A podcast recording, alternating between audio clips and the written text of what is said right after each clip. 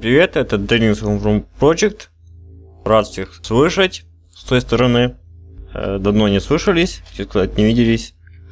И вот опять пришло время рассказать вам, что случилось в последнее время в open source и более конкретно в Linux-сообществе. Пожалуй, самая большая новость за прошедшие дни — это то, что KDBus окончательно будет в ядре. Крой Хартман ставил очередной патч-сет, который выйдет, наверное, уже в видос 3.19. В 3.18, к сожалению, скорее всего, ее не будет.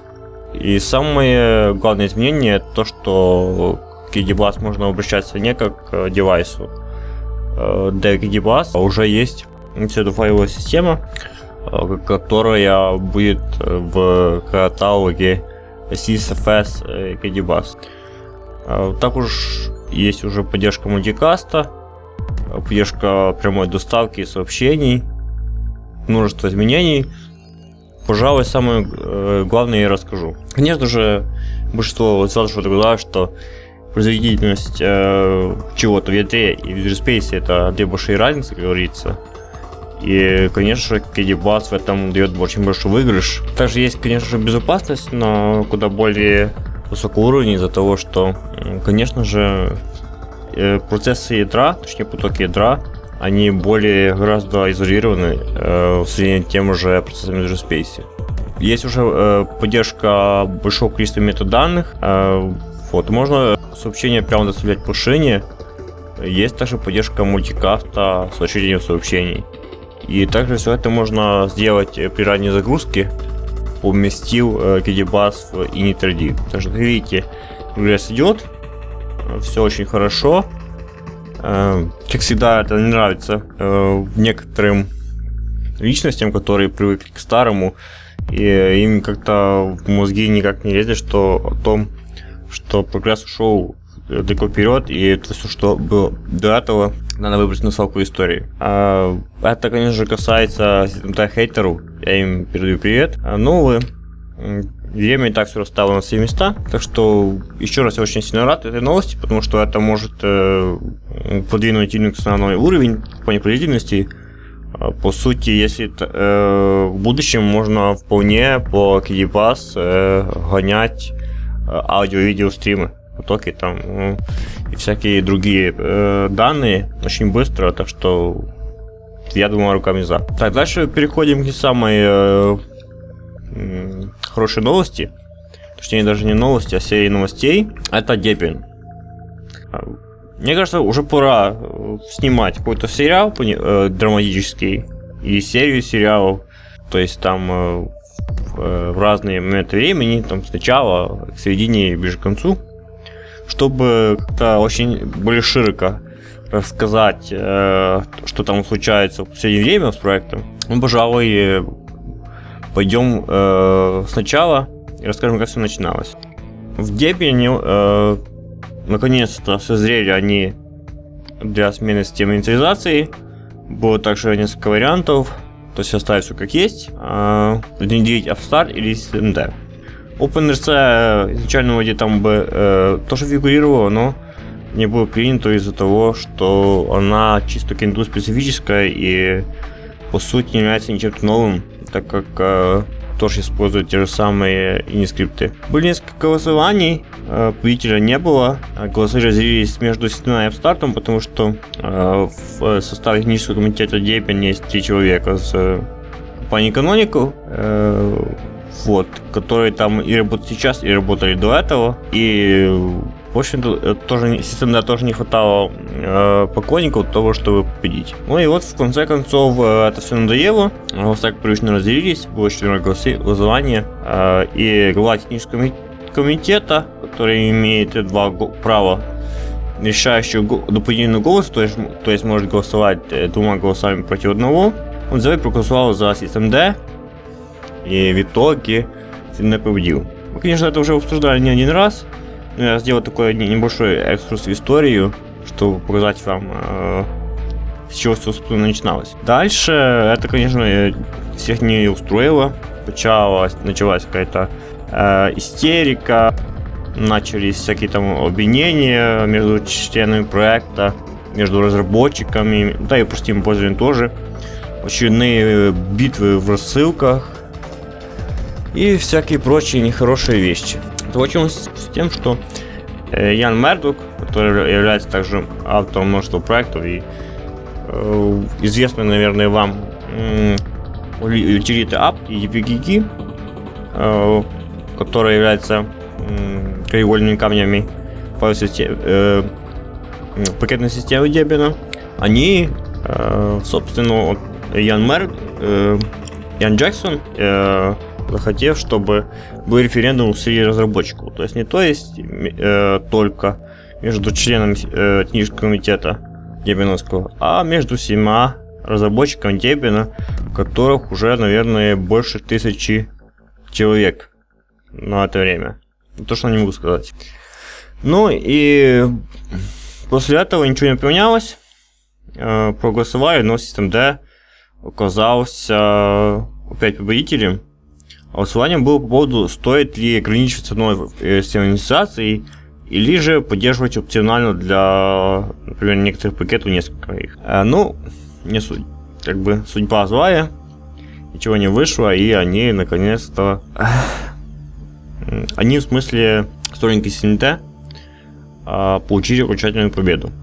После этого, конечно же, бои не стихли, были попытки бойкотирования. Мы уже рассказывали в предыдущих выпусках, что создавали сайты там Debian Fork, бойкот systemd, там, ну и кучу прочих. Дальше продолжались бурные обсуждения с кучей обвинений. Ну и наконец-то начались уходы разработчиков. Я даже не могу вспомнить таких всех имена, мы зачитаем. Это был Колин Уотсон, Расс Оллбери и Том Фон Хин. Эти первые разработчики, которые покинули Debian. Расс Оллбери заявил о том, что он выходит из технического комитета. Причины, конечно же, многочисленные обсуждения и там угрозы, и плохие пожелания в рассылке. Все это отнимает много времени, и которого не хватает на работу и личную жизнь. А Том Фон Хин также заявил о выходе. Он участвует 14 лет, представьте себе, только 14 лет в Debian проекте. Также та же самая причина, по сути, повышает эмоциональное давление. И нет времени для нормальной жизни человеческой. И Колин Уотсон, который хотел, чтобы Debian пришел на Upstart, также ушел с их комитета и говорит, что больше нет интереса к участию в проекте. Ну и не может терять время этой работе. Вот. Это было до финального голосования по поводу, можно ли внедрять другие системы реализации параллельно с systemd. Дальше вроде бы там еще кто-то ушел, я пока не что-то не припоминаю его имя. Там еще вроде бы как-то один человек ушел в 6 Debian, то есть ему все это окончательно надоело. Вот. Ну и конечно же после голосования, вот как раз все уже было решено. С книжкой комитета ушел Ян Джексон, человек, который активно поддерживал Upstart, потому что он, собственно, являлся сотрудником Canonical. Наверное, он как-то спонсировался для этого. Ну, я это не знаю, так просто предполагаю. И в итоге все закончилось на том, что ушло несколько человек, некоторые с большим опытом. Вряд ли Debian так сможет легко и просто их заменить в ближайшее время. Ну что ж потом сказать. Мне кажется, это следствие политики Debian о том, что они откладывают очень часто решения, важные для жизни проекта. С одной стороны, можно понять, у них нет большого количества денег, чтобы самим активно участвовать в разработке. Они больше занимаются пакетированием и некоторыми дистро-специфическими вещами, а так вот просто влиять на большие open source проекты, как себе это может позволить, например, Red Hat. такой возможности у них нет. Вот. Итого это ушли 5 человек. 5 человек, которые очень много значат в техническом плане. Множество есть разговоров о форке Debian, но я лично в это не верю, потому что это очень большая работа. Содержать подобную инфраструктуру, репозитории, поддерживать все это в работе, непростая задача. Те люди, которые говорят о форке, точнее кричат там форке с большой истерикой, и там на практически на всех основных сайтах, в основном почему-то русскоязычных, я не знаю, почему так сложилось. Вот, они очень сильно кричат о форке, потому что, ну, Debian убивает Linux теперь, то есть Red Hat массово не тратит systemd, как бы они приходят к каждому домой и прямо там под дулом пистолета внедряют. Смешно, право слово. Вот. Ну теперь, наверное, Debian будет другая жизнь.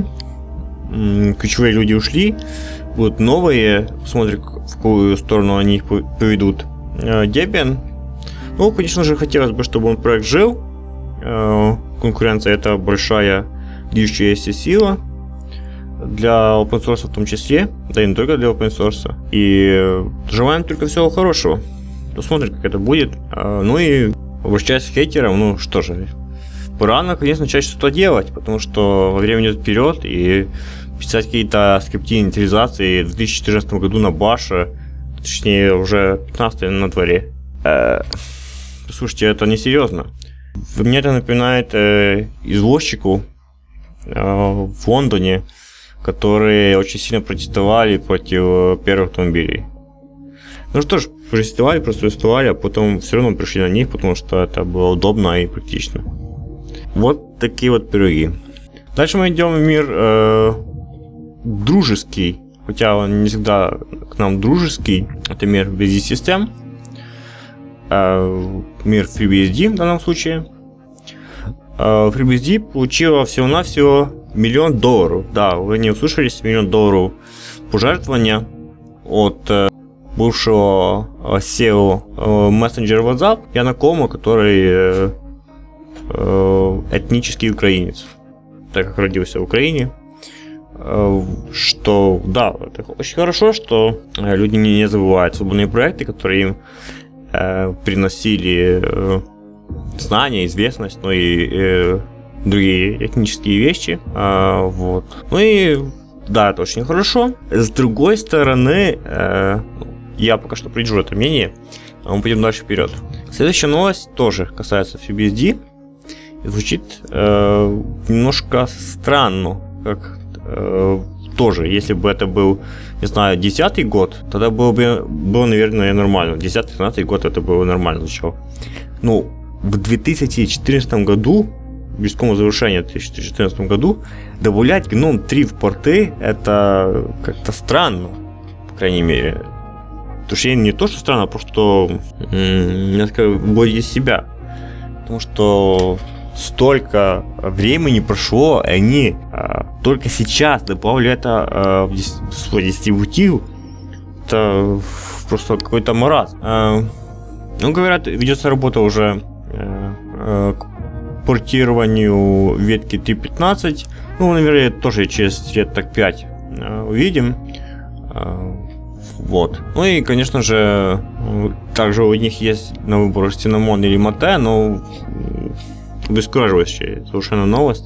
Вот. И это возвращаясь к деньгам. Ребята, если вы будете далее работать такими ударными темпами, то, мне кажется, никакой $1 миллион вас просто не спасет. Вы ее просто пропьете и перейдите. Потому что работать вы реально не хотите. Все как-то продвигается, ну, очень медленно. Да, $1 миллион можно неплохо погулять, но и сделать качественный, классный, свободный софт. Например, тоже чего нет FreeBSD. Тех же систем ретюризации типа KVM, Xen. Мне кажется, не так уж легко, даже если у вас есть деньги. Мне кажется, деньги здесь, ну, это, конечно же, поможет, да, сделать инфраструктуру, там, может, напишешь некоторые хороший софт, но они ничего не поменяют, потому что в мире Linux уже крутятся гораздо большие деньги. Там его сопредят компании, которые зарабатывают уже $миллиарды. Не, далеко не один. Тоже Red Hat, Google и Intel. Вот. А они не вкладываются в те же компании FreeBSD, потому что там нет гарантии, что конкурент крадет ваши исходники, запишет что-то свое и, собственно, получит стратегические преимущества. А здесь, когда патчи возвращаются, я имею в виду софт с GPL лицензиями, вы имеете патчи с улучшением и можете совместно работать, не боясь, что конкурент получит над вами преимущество. То есть сотрудничество на паритетных условиях — это очень хорошая штука. И это как раз то, чего нет в GPL лицензиях. Можно вечно спорить о том, что лучше GPL и BSD, но мне кажется, наиболее корректное сравнение это такое. GPL это брак, то есть у вас тоже есть какая-то либо свобода, но есть обязательство брака. То есть вы там не можете ходить налево или заниматься всякой прочей фигней. А BSD это что-то наподобие свободной любви. То есть, когда надо, есть любовь, а когда надоело, можно испытать что-нибудь другое. Вот как раз это я имею в виду в сравнении GPL и BSD. Конечно, это также большой дискуссионный вопрос, но, как мне кажется, большинство людей разумных выбирает все-таки брак. Вот так. Хорошо, давайте перейдем к чему-то более хорошему, интересному. Блудный сын вернулся. Проект FFmpeg вернулся в репозитории Ubuntu. Точнее, вернется. Прошу прощения. В репозитории Ubuntu 15.04. И это очень хорошая новость. Потому что если вы используете Ubuntu, то там есть Libav, проект, который был форкнут вроде бы 2 или 3 года назад, и они разделились у них с FFmpeg. У них была поначалу общая кодовая база, а потом так получилось, что FFmpeg старался взять лучшие из них двух. То есть он старался взять лучшие с себя и Libav, чтобы все это смешать и дать действительно лучший проект и предоставить пользователям. А Libav развивался более обособленно, более самостоятельно, и это ничему хорошему не привело. Как видите, наконец-то они приняли нормальное решение. Canonical — компания, от которой иногда тяжело ждать нормальных решений. Как видите, в этом случае разумность преобладала. Вот, ну, тоже можно как-то поставить Ubuntu, скорее всего, я не Ubuntu, потому что толком не знаю. И вы можете уже в апреле 2015 года нормально получить вместе с новой Ubuntu и FFmpeg из коробки, что тоже очень хорошо. Также вроде бы у Debian раньше случилась та же самая история. И, видимо, Canonical просто взял и пошел за Debian, чтобы, собственно, а зачем париться и делать что-то свое. Это так, укол к пользователям Ubuntu. Идем дальше. Дальше у нас Firefox, хороший, один из лучших браузеров в современности. Я это говорю без рекламы, это мое мнение, и оно основывается на технических деталях, а именно потреблении памяти, нормальный более-менее интерфейс и работа не на топовом железе с новейшими процессорами и кучей оперативной памяти, с чего, например, нужно для Chrome. Но Opera — это вообще-то бледная тень Chrome теперь. Смысл использовать Opera сейчас я не знаю. Если вы знаете и используете Opera сейчас, то напишите мне, пожалуйста, я теперь не буду ждать комментариев, потому что я не понимаю, зачем сейчас использовать реально Opera. Хорошо. С Google у Firefox изначально длинная история. Они раньше были очень большими друзьями, потому как Google платил Firefox за то, что использовался поисковик гугловский Firefox изначально. Вот. Ну а после того, как появился Chromium, Google нет смысла больше спонсировать конкурента. Ну и, собственно, работа прекратилась. Вот. Ну и, конечно же, Mozilla некоммерческий проект, им надо как-то на что-то жить, надо как-то содержать сервера. У них есть встроенная поддержка синхронизации закладок, паролей, истории и прочего. И это тоже где-то надо облако держать за что-то. То есть им облак никто за бесплатно не предоставляет.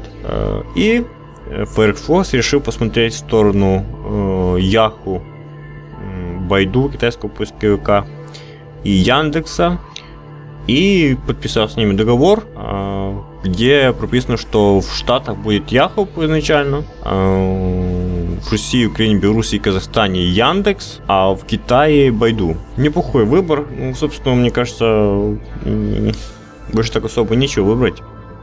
Вот. И это хороший, здравый шаг. Вот. Какие-то деньги примерно. Здесь ты пишешь, что в 2012 году они получили $304 миллиона. Ну, на эти деньги можно, конечно, неплохо прожить, даже если вы open-source проект. Вот. Это еще не все в Firefox. Там у них недавно был скандал о том, что внедряется реклама. То есть на плитках вашим, если вы первый раз открываете Firefox, у вас есть быстрые закладки для сайта, которые вы посещаете очень часто. А если у вас у них нет, то вам может быть предложена реклама в виде тоже Фейсбука, BBC, не знаю, там Твиттера и прочих. Да, это тоже стоит денег, но проблема вот в чем. Я в принципе не осуждаю Firefox за рекламу, но мне кажется, не надо брать пример с того, что делает Google с Android. То есть он облеплен рекламой практически везде, и мне это действительно раздражает. Я вырезаю рекламу своего Android. Призываю вас делать так же. Вот. И, собственно, дистрибутивом, в который поставляется Firefox по умолчанию, это не совсем нравится, потому что какая-то сторонняя реклама, это мусор просто с их точки мнения, и я тоже их понимаю. Я тут стою немножко больше на стороне дистрибутивов, потому что они являются пострадавшими в данном случае, то есть у них какое-то положение показывает рекламу, которая, собственно, может очень не нравится многим. Как вообще это решилось, я не знаю. В проекте Федора до сих пор вроде бы идут дискуссии, и там вообще-то еще одна проблема. То, что Firefox не дает патчить исходники браузера. То есть, если вы хотите что-то изменить или поставить свою эмблему или впилить какую-то рекламу, вы не имеете права по лицензии. И это тоже многим не нравится, и делает аналогии со свободным софтом. И как с этим решать, это тоже большой дискуссионный вопрос. То есть вы, если хотите что-то выправить в Firefox, вам нужно делать форк, как это сделал, например, Debian со Сизовым. И вряд ли это тоже очень многим понравится. Я не знаю, если честно, насколько людей сейчас много используют Asfizil, но были вроде бы очень большое количество постов, как, например, поставить Firefox в Debian изначально. То есть людям не нужен какой-то там Asfizil с другой эмблемой, с другими там, не знаю, тулбарами, с чем-то. То есть, в общем-то, Firefox — это известный узнаваемый бренд, и надо как-то его по-прежнему содержать на что-то. Вот. Дальше, собственно, мы идем к тому факту, что либо надо его чем-то менять, а у меня, собственно, не на что, потому что Chrome как-то не очень соответствует свободным лицензиям, и делать Chromium по умолчанию вроде бы пробовал Ubuntu, но с ними что-то не срослось, и все равно они вернули Firefox по умолчанию. Так что с этим делом есть большие проблемы, и тут как в сказке: пойдешь в одну сторону, потеряешь одно, а получишь другое. И если пойдешь, например, в другую сторону, то опять что-то получишь, что-то потеряешь. И надо очень хорошо думать, как здесь поступить в этом случае. Вот такая вот грустная история. Дальше очень хорошая новость, классная, просто в том, что Java Tablet наконец-то вы решили выпустить свой планшет на Linux. Это хорошая и очень большая эпическая новость. И в том, что все очень классно, все круто. Я очень сильно рад в том, что они собрали наконец деньги.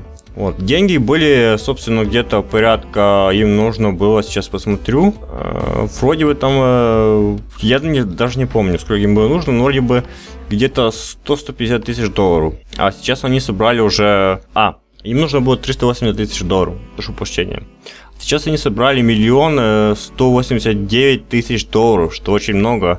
И, собственно, вообще-то супер, что говорит о том, что вот, действительно, если захотят, там могут. Планшет, собственно, хорош, все классно, на свою FishOS, и они делали действительно очень большую работу. Выглядит он неплохо, выглядит в стиле немножко последних Nokia, N900, N950, но вы помните, что Джо — это бывшие сотрудники компании Nokia, которые ушли и не хотели погибать вместе со своим вендором. Конечно, все же помнят, что сделала Microsoft с Nokia. Ну, они сами избрали этот путь, так что незачем жалеть. Пару слов о самом планшете. Самое главное, мне кажется, то, что это интеловский процессор. 1.8 ГГц, 4 ядра. Мне кажется, немножко странновато сам факт, сколько оно будет жить в батарее. Все-таки они так нормально потребляют ресурс, и очень много зависит от самой OS. Там, например, JOS, и она говорит о том, что вот, наверное, уже надо что-то менять.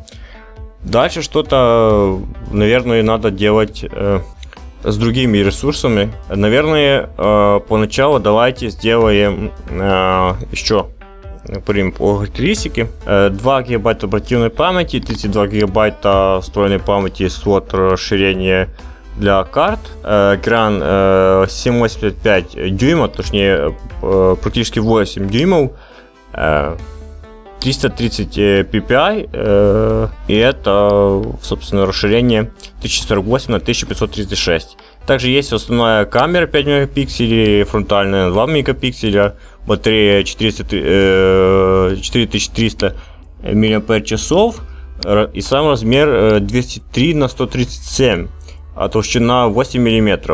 Собственно, вы имеете на руках неплохой девайс. Еще очень большой минус о том, что, кажется мне, это нет 3G, 4G, но это не актуально для жителей больших городов, где его, собственно, практически нет, а в некоторых странах его нет вообще. То есть, это тогда не влияет на ситуацию. Стартовая цена составляет $189 всего, а уже в продаже она будет стоить, наверное, $250. Что касается сравнения с конкурентами, да, это очень круто, и, собственно, мне кажется, стоит брать. Потому что ничего больше нет. У вас есть только Android, который адски жрет батарею, и нет сил просто что-нибудь с этим делать. Как реально оно работает, сколько батареи потребляет, я не знаю пока. Будем дальше посмотреть. Все-таки идея очень хорошая, задумка. Java молодцы, большие. И ждем от них новых продуктов. Дальше мы идем в мир KDE. Разработчики говорят, что они больше не будут поддерживать версии KDE 4.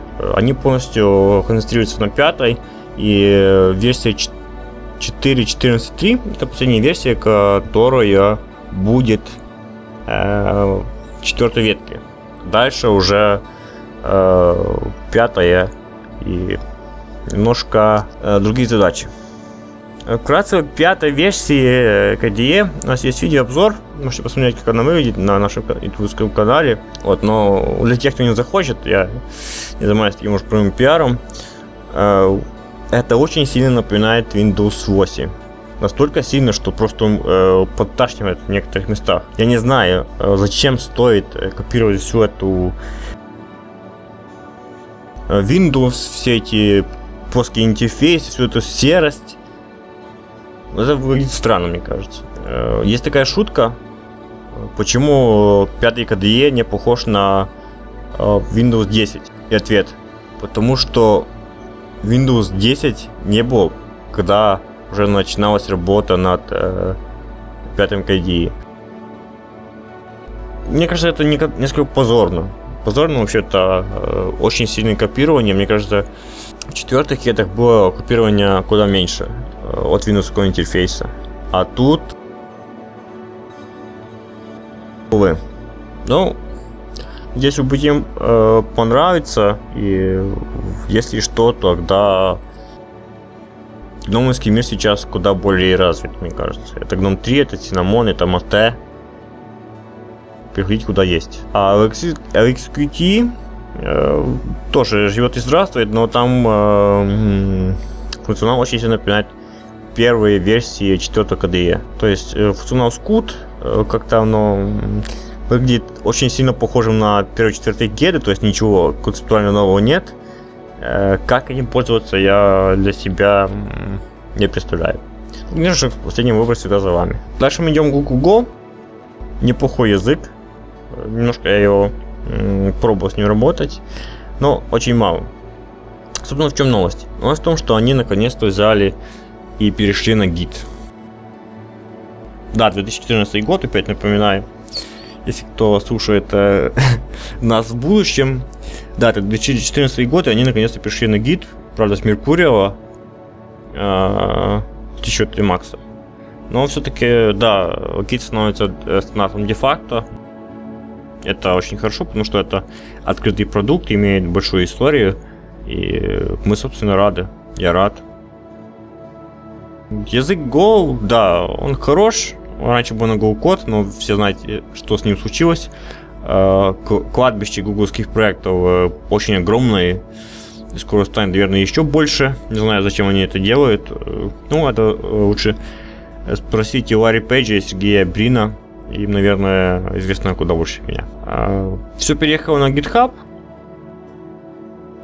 Даже вики будет на GitHub. Ну, в принципе, а что? В Markdown очень неплохо можно писать. И, собственно, тут больше нечего сказать. Да, ну и еще напомню тем, что кто не в курсе, что Go скоро будет нативным для Android.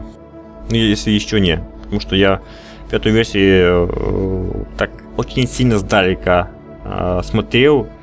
И может что-то оттуда уже просмотрел. И оно ускользнуло от моего внимания. Так что Viva Go, делайте лучше и чаще. Мы будем радоваться, ну, что есть нормальный, открытый, хороший язык. Ну, есть только одно но, чтобы Go также не пополнил кладбище свободных проектов от Google. Ну, тут уже риск такой, как видите. Ну, не знаю, может комьюнити будет в состоянии продолжить его развитие. Про комьюнити пока небольшое, но, возможно, оно станет больше. Так что да, Go хорош. Я не говорю прямо его используйте, но посмотреть как минимум стоит. А, наконец вам еще одна немножко старенькая новость. Эпическая битва Groupon и GNOME. Я, если честно, не знаю, что это за компания. Точнее, до этого момента не знал. Говорят, что она на просторах СНД бывшего совка очень сильно популярна, и там продают какие-то там купоны, скидки и прочую менеджерскую фигню. Возможно, это да, но я никогда ее не видел. Никогда в жизни. Вот. Что они сделали? Они взяли, просто выпустили свой планшет, который на какой-то закрытой системе, который не имеет ни малейшего отношения ни к гному, ни к линуксу, ни к этому ПО вообще. И на этом планшете будут какие-то бизнес-приложения. Потом, после этого планшета, они выпустили еще что-то, тоже с этой торговой маркой. И, собственно, все это переросло в борьбу за выживание для гнома, то есть чтобы никто не использовал другую марку. Всего Groupon подал около 15 заявок. С какой там... То есть GNOME там с большими буквами, там наполовину, большими малыми. И, собственно, все это идет к тому, что, да, как-то они захотели выехать на чужие популярности, но GNOME тоже не простые наивные люди, они взяли, объявили сбор средств на то, чтобы собрать деньги на адвокатов. За один день они собрали около 90 тысяч долларов, и Groupon такая, как бы сказать вам, сила и уверенность в своих силах несколько подкосила. Они наконец-то пришли к мирному соглашению и говорили, что сменят свою торговую марку на какую-то другую. Собственно, мне кажется, у них хоть большая там компания, куча адвокатов, но они не совсем поняли, на кого наехали, потому что GNOME хоть тоже там нет кучи денег, и это свободный проект, который использует множество дистрибутивов, и я уверен, что если бы это продолжалось, там Red Hat, у которых тоже есть новый представитель в GNOME, да и куча других компаний, они бы им денег точно подкинули. Это была бы долгая, очень долгая битва в судах. Такие вот дела. Вроде ничего нового нет, то бы я мог вам еще рассказать. Такие события сложились в последние дни. Я рад, что вы нас прослушали. Если вы еще не посмотрели наше последнее предыдущее творение Student in Action, также посмотрите. Надеюсь, оно будет для вас полезным. Ну и если что, держитесь на пульсе, подписывайтесь на наш Twitter, на Google+. Всем всего хорошего и наилучшего. Юзайте открытый софт и будьте свободными. До новых встреч!